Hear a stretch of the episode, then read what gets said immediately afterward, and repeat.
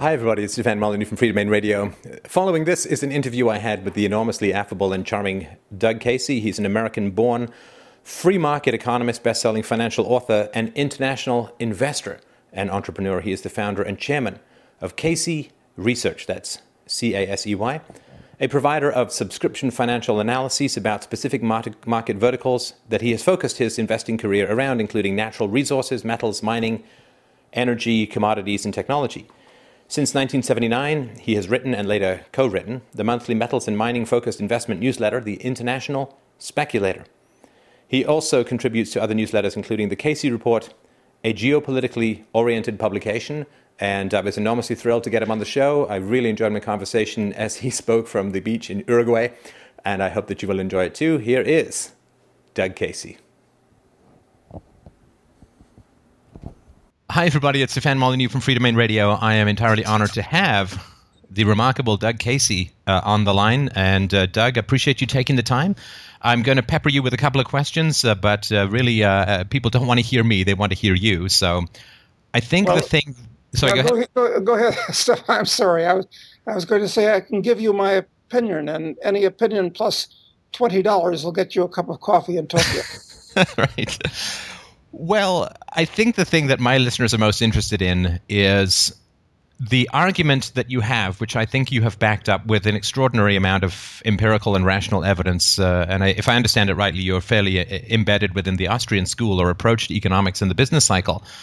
That America is not going to bounce back from this recovery, but we are, in a sense, really at the beginning of a precipitous fall and I was wondering if you could lead people through the um, the arguments that you have around that, so that they can better prepare for what I agree with you is going to be a pretty catastrophic depression. Hmm.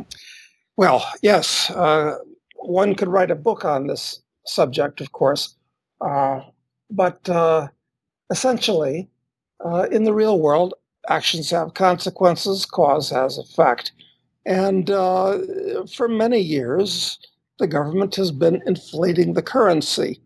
And this has been successful early on, but we've kind of reached the point of no return now where the total amount of debt outstanding, and that's acknowledged debt, the $14 billion that the US Treasury owes officially. And I'm not talking about the 100 billion, maybe as much as 200 billion dollars that's off the book debt. Uh, even the 14 billion that's on the books can never be repaid.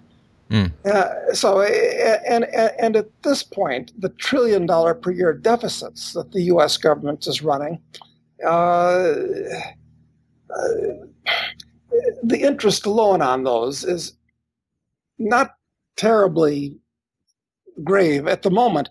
But that's only because the Federal Reserve is artificially suppressing interest rates which they can do by buying bonds, and buying bonds drives their price up and drives interest rates down. So we're really at the cusp of an unparalleled disaster. And it's not just the US government, it's all the Western European governments. Uh, Eastern Europe is a different story. Japan's a different story yet. Uh, China's got its own problems. Uh, so that uh, I think what we're looking at is not just the biggest thing since the Depression of the 1930s, this is the biggest thing since the Industrial Revolution. Right, or you could say the biggest thing since the collapse of the Weimar currency in Germany in the 1920s. Oh, certainly that's the case, yes. Now, a lot of people don't really understand, and I mean, this is part of sort of rational calculation of what's the point of understanding, but I think it's really worth for people to understand the degree to which uh, foreign uh, debtors can bleed fixed assets outside of uh, America. I wonder if you can talk a little bit about the mechanics by which that is going to occur. I mean, obviously, they don't want to depress the value of their dollar holdings, but they want to trade them in for something that has real value rather than this fantasy fiat currency.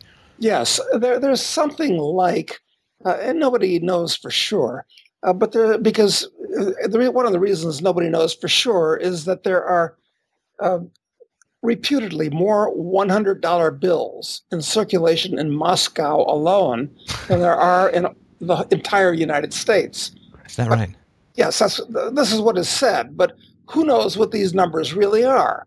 Uh, but it's uh, it would seem that there's at least seven trillion U.S. dollars held outside the United States. Uh, that's a gigantic amount of money. That's several times the amount of the money supply inside the United States.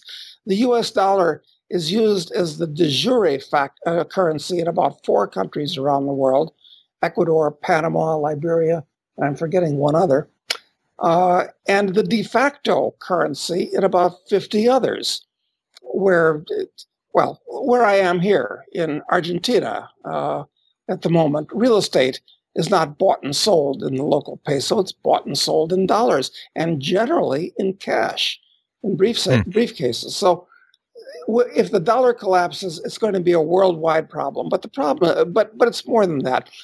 Uh, although most people don't understand economics, they're actually not stupid, and they understand that the cat's out of the bag. They they know that the Federal Reserve is printing up literally trillions of the things, and they know that they've got a hot potato.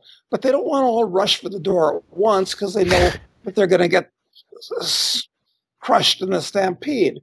So this is this is a real problem. In other words, I think we're we're within a very short period of time, like a year, of things coming unglued again.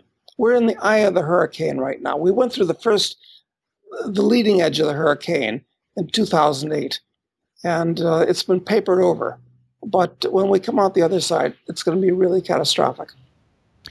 And the steps, of course, that are going to occur is the inflationary quantitative easing, which, you know, I love how governments think that if you invent a new phrase, you've solved the problem. We don't call it printing money, we call it quantitative easing. Uh, that that is going to cause a collapse in the value of the U.S. Uh, currency. I think the euro, of course, as we all know, is pretty much in trouble uh, as it stands. And there really isn't a backup currency. Certainly, the Japanese currency is not that valuable given the amount of debt. I think it's over 200% of GDP, the debt that they have at the moment but there does seem to be some possibility for a, a currency arising out of China. I think you've written, and rightly so, that in the supposed victory against communism, we've ended up in a situation where uh, Chinese entrepreneurs fare, face far lower taxes and fewer regulations and more opportunity for wealth creation. Um, I was wondering if you can talk about the effect that you think that the, the shift in capital to some of the more emerging markets might have an effect on accelerating perhaps the, the devaluing of the US dollar.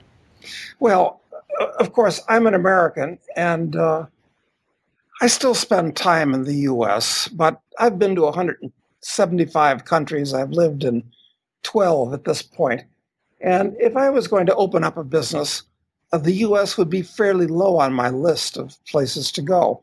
And I think most people feel that way these days. Uh, China is a much more business friendly place than the U.S. People say, oh, how can you say that? It's communist China.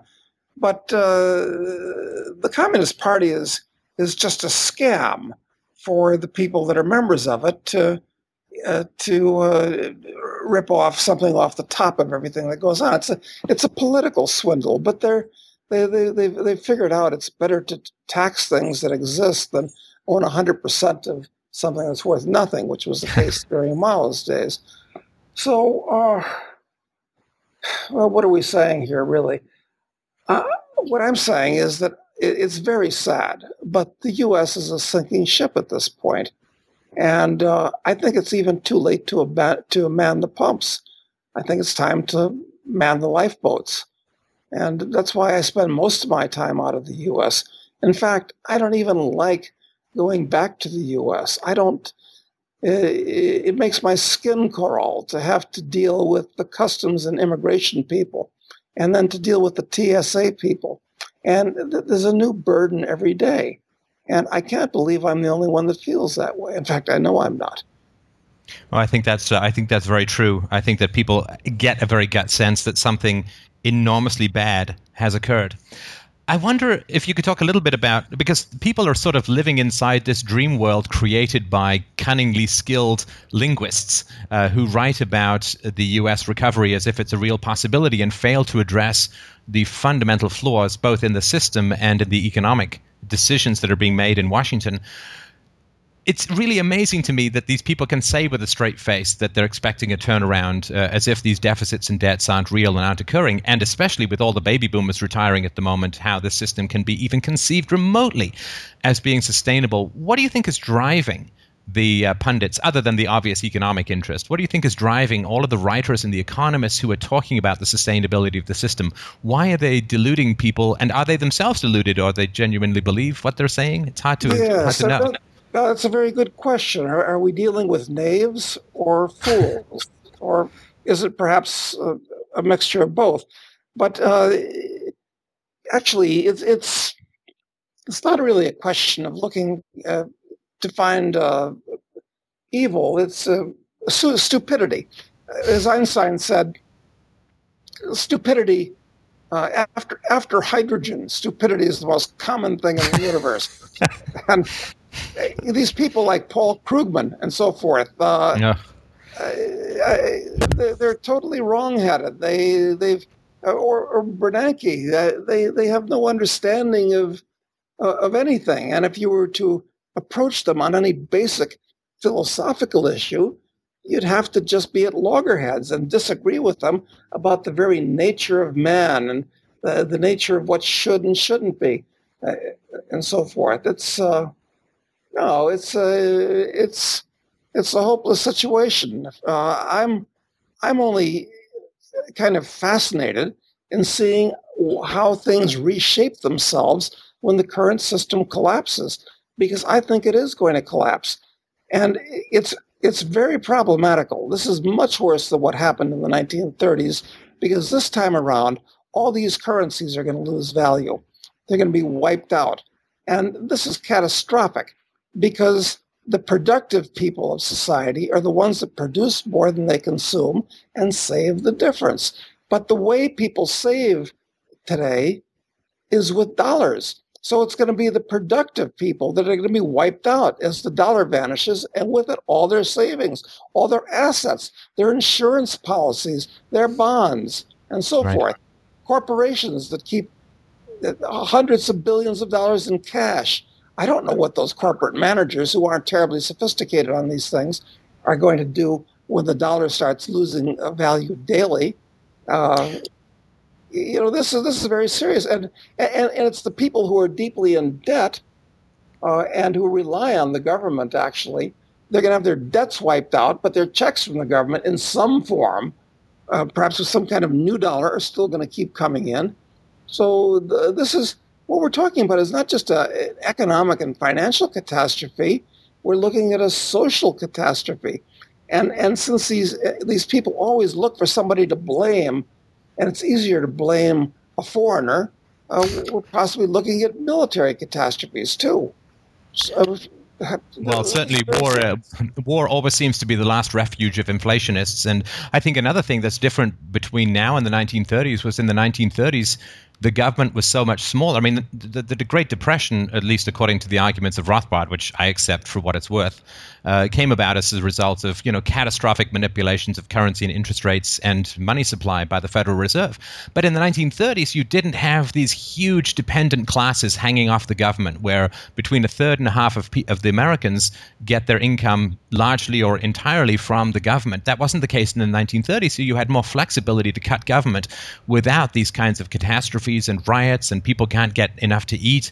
That's not the case anymore. The, the government has swollen to the point where there's so many people who are dependent on it that shrinking it uh, is going to be extraordinarily difficult. And I agree with you that I think it's it's beyond uh, recovery at the time. There's no politician who's got enough charisma and will to turn this thing around. And so many people have become dependent on it that it really can't come back from the brink, I think. No, you're, you're totally correct. And uh, it's even worse than that because even as late as the 1930s, most Americans lived on the farm. Or if hmm. they didn't live on the farm, they were shortly off the farm. People were much closer to the land. Uh, now everybody lives in cities or suburbs.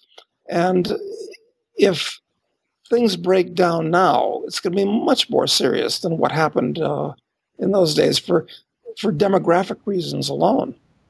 Yeah, I mean, uh, uh, cities are entirely dependent upon financial infrastructures and the free market to to trade goods and services for food. And when that begins to break down, it's not like uh, uh I'm going to trade my skills as a, uh, a, a, media guy for some some guy on the farm for potatoes. it's much more sophisticated. And when you take a wrecking ball to that machine, which is currently happening, yeah, I think it is it is a pretty catastrophic future and scenario.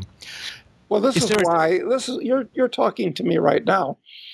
I'm at the beach in Uruguay, Punta del Este, but uh, this is one of the reasons why I live down here. Basically, it's that uh, these countries have all all these South American countries have been through the meat grinder. They've had their currencies destroyed, but for that reason, there's no debt in these countries mm. because nobody will lend anybody in these countries money. right. So it's the bright side, but and they're very agricultural countries. I've, I've got a lot of farmland and so forth, and um, uh, these governments are are, are, are uh, they're they're quite stupid, but they. Uh, but nobody respects them. Nobody likes the police or the army, unlike the U.S., where the, mm. the army is, you know, put on on uh, on a level above anything else, actually, at this point. So I, I feel much better, uh, much safer down here, and a place that's not going to be as badly affected and is likely to actually profit uh, from uh, from the Greater Depression. I think the U.S. is is not a good place to be for the next five years. No, I uh, agree with that. Now, if we can, you know, uh, pretend that we're prognosticators and, and uncover our crystal ball, when we look beyond the current catastrophe, if you had a magic wand to wave about what sort of society would emerge from the coming crisis, uh, what would be your ideal solution, or what do you think would be the best way to create a more sustainable uh, financial, economic, and social system than what has been come, what has come before? Well, of course, I don't believe in government as an entity. I don't believe that government, uh, or, or I shall say, the state actually has an actual right to exist. And I, I don't like to acknowledge it. But uh, look at this thing historically. Uh, for many hundreds of thousands of years, people organized themselves on a tribal basis. And it's, at some point, uh, well, starting with ancient Egypt, uh, then you gave your loyalty not to your tribe, people that you knew, but that you gave your loyalty to a, a king. And then, starting in the 16, 1700s, the nation state arose. And you no longer gave your loyalty to a, a king, you gave it to a nation state, an agglomeration of land with different people. I think that the, the nation state itself now is at the point of being overturned. And uh, I think the nature of uh, civilization is going to change as seriously over the next couple of generations as it did when kingdoms were overturned and before that when tribes were overturned. So this is a this is, eh, eh, eh, but there's other things too. I mean, uh, Moore's law technology is advancing very very rapidly in about 50 significant areas, and uh, there are more scientists and engineers alive today than have lived in all of previous human history put together and uh, they're making advances. So I'm, you know, I, while I'm pessimistic for the short run, I'm optimistic for the longer run. But uh, the problem is, is the state is going to be like a, a gigantic and very dangerous dinosaur thrashing around. And in its death throes, it's going to take more and more power for itself because people are going to demand that the state do something to solve their problems. They think of it as a cornucopia. So I think things are going to get much worse before they eventually get better. Yeah, it is. Uh, the slow suicide by statism seems to be a depressingly repetitive pattern in all advanced human societies from ancient Greek to ancient Rome all the way through to the modern era it is one of these things. It is a very hard delusion for people to give up to think that we need a violent monopoly of force to organize society. Uh, and that is, uh, I'm a reluctant anarchist as well. I sort of eventually came to the conclusion that when you look at the morality and the evidence of the of the state, uh, it really can't uh, be allowed to continue. Uh, either the state survives or humanity does. But I don't see the two coexisting in a very positive way. Was it a slow process for you coming to that conclusion? Did it happen all at once? Was there any particular piece of the puzzle that fell into place? Well, I've got to say, I took a conventional path because I remember when I was a, a kid, probably only about mm, eight, nine years old, and Eisenhower was president of the U.S. and I lived in Chicago, and my uh, my mother and I went on a drive from one part of the city to another, and I saw all these these horrible slums. And let me tell you a true fact: I actually dictated a mother a letter to my mother to that she typed to President Eisenhower saying, "Mr. President, can you do something about these horrible slums that these poor black people have to live in?" That that that that's a true story. That actually, I actually did that. So I guess I was a liberal at that point when I was a, okay. And then I read, and it's actually because most of the liberals I've met have about the intellect of an eight-year-old. So uh, yes. I think that that probably is about right. That's my that's my excuse for that episode.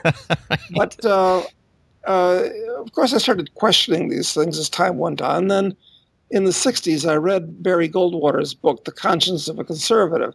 And this was the first thing of this type I'd read. And I said, oh, this makes sense. I must be a conservative.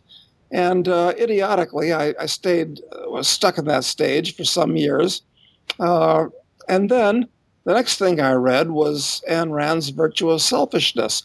And after I read her book, I had to put it down after the first page because I was so shocked that someone had actually written what I'd always really believed and it crystallized it for me. And so I went through a Randite stage, which is kind of kind of painful and uh, uh, it's a teething pain on the way up.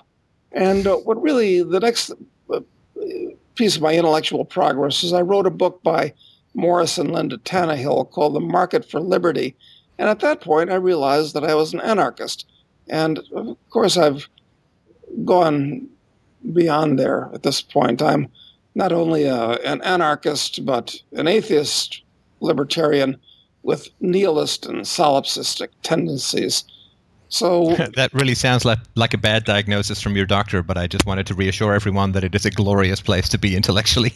Just for those who aren't familiar well, with the terms. Unless you live in Aspen, Colorado, which I have for many years, and it's why I don't get invited to any dinner parties in Aspen. At least, at least not more than once, because I can always do five minutes on the weather and the state of the roads with somebody sitting next to me. But then I like to talk about things that are of value, which means philosophy. But what's practical and applied philosophy? It happens to be religion and politics, which are the two things that you're never supposed to talk about. So either right. I sit there and not say anything, or I piss all these people off. So it's an uncomfortable position to be in. Right, right. And um, I, I, think the. Um yeah, I think anybody who's an anarchist and, and not an atheist is uh, is only getting half the equation. Uh, was there a progress? Were you were you brought up religion? What was the progress towards uh, atheism for you? Well, I, I grew up uh, in a cannibalistic death cult, which is to say, I, I, I grew up as a Roman Catholic. Yeah, I was going to say Catholicism. Got it. Got it.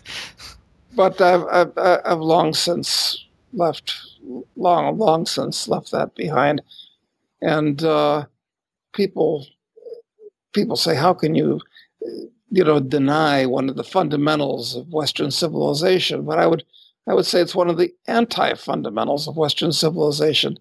I mean, Rand said it very well. People, the, uh, these these people out there believe in the supremacy of Attila and the witch the witch doctor, and you've got to toss them both both out.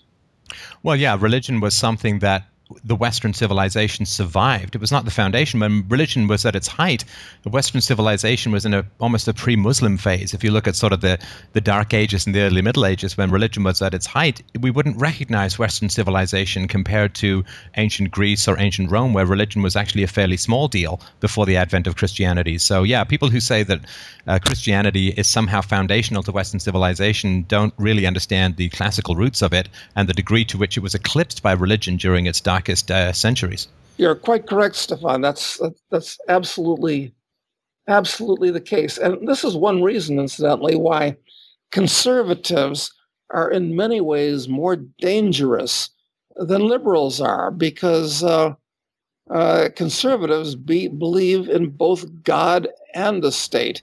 And mm. the hmm. other thing is, is that le- at least liberals uh, are are quite honest about their intentions. They they don't want they don't want economic freedom, and everybody knows that they're just kidding when they say they want social freedom. But but but, but conservatives actually say that they believe in freedom, and uh, they're hypocrites.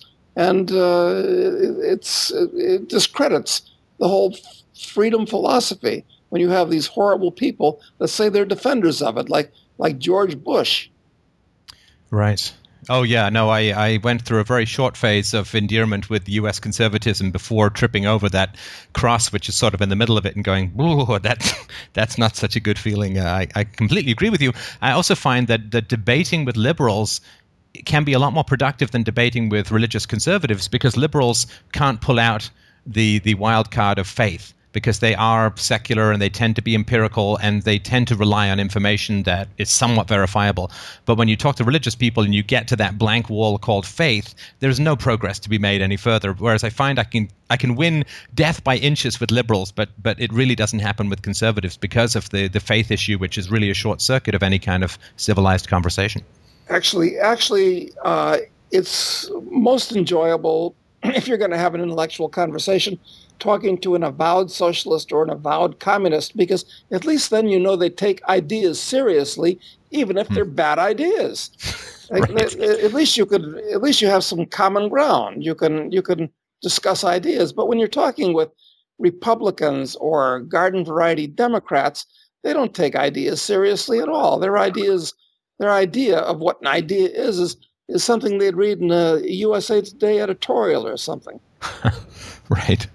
Now, I'd like to uh, just pick your um, most enjoyable brain uh, to to try and get your thoughts about what people can do. And I, I, know that's a really tough question, but I, I really try to constantly encourage my listeners to not feel like there's this giant eclipsing tsunami of change and and doom coming their way that they just better hunker down like a bunch of hermit crabs uh, before a tidal wave.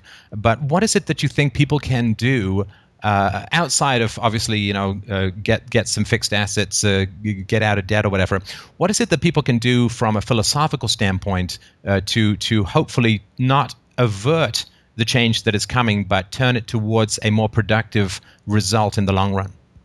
Well, what I do for a living, I mean, uh, we publish newsletters and this type of thing, so that's that's fine. I do that for a living. But what I really do for a living is uh, I'm a speculator.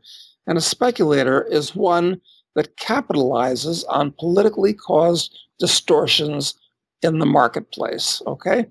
And in the years to come, it's going to be a speculator's delight because it's going to be one politically caused distortion after another. It's going to be a very tough time for people that try to save, certainly save with dollars. They're in big trouble. It's going to be very tough for people that invest because the more the state intervenes, the more unpredictable the results of investments are going to be and the harder it's going to be to create capital, which is what an investor does. But for a speculator, it can be quite good if you diagnose these things. So I'm not sure that, uh, to respond to your question, I'm not sure there's anything that, uh, that we can do to change the world because you've got to change the psychology of six billion chimpanzees out there. And, and, and that's not possible there's just too many psychological aberrations you've got to deal with, and they're ingrained in the way they relate to each other and the social structure. So I'd say the charity begins at home, okay? So the best you can do is to uh, accumulate as many assets as you have and, and look out for number one and other people that feel the same way that you do. So that's the way I address this thing. All and right. insofar as I I have a, a weekly blog, which I, I, guess you, you you probably get it stuff on, right? Mm-hmm. Okay, but I don't try to convince anybody of anything there.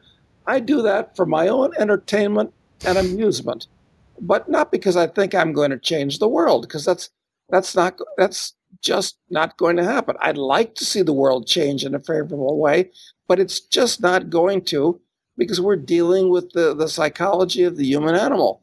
And it's just too degraded at this point to expect massive change.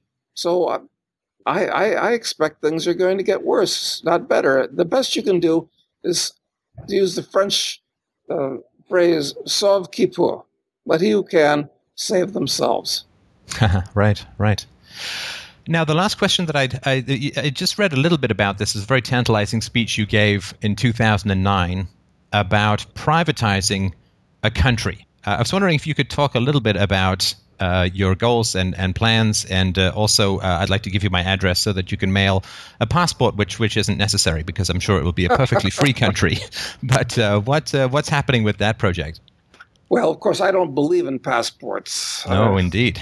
You know, I mean, it's a completely ridiculous legal fiction to have a passport. But uh, my hobby for the last 30 years has been going around the world. And I've had some wonderful adventures in nine different countries where I've uh, tried to convince the government to, in effect, overthrow themselves. And sometimes I've come, at least it seemed that way at the time, uh, within a pretty damn close to being successful, but it's never worked. Uh, so that's that's my hobby, and uh, even at, even as we speak, I'm still playing with a, a place in the North Pacific, an island country, and I don't know. I I could go to a, a, a very obscure country in Africa where the guy that really owns and controls the country, uh, I get along with them, and you know, but this is for amusement. This is for entertainment. Uh, yeah. So anyway, that's my hobby. You're quite correct. Well, I certainly will uh, keep your blog on my radar so that I can find out when you achieve this, uh, as I hope that you do, because I certainly would like to breathe uh, free air before I die. And the way that the smoke is gathering around these statist pyres of the world, it doesn't look like that's happening uh, anytime soon. So it would be great to breathe really free air uh, before, because I, I, think that we are at the beginning of a multi generational change. Like getting rid of slavery took 150 to 200 years, rights of women about the same. It just seems to be that time consuming to make these kinds of changes. And uh, of course, we don't have that kind of time frame given the way that uh, the U.S. economy and other economies in Europe are going at the moment. So I certainly wish you the very best with that endeavor, and I'll definitely be pestering you if it ever occurs to be the second off the boat. well, Doug, thank I'm, you. I hope I hope I'm there to receive you. Yes. Well, thank you so much for your time. Uh, I will, of course, put your contact information and uh, website out on this. I really do appreciate it, and uh, I hope that you have an absolutely wonderful. It's not even a vacation where you are, right? I mean, you're you're just kind of there for the duration, right? Uh, you know, I still travel a lot, but I really like Argentina and Uruguay as places. To... Stefan, are you there? Uh, yes, we just ah, got a nice good. little hiccup, but we're still good. Oh, okay.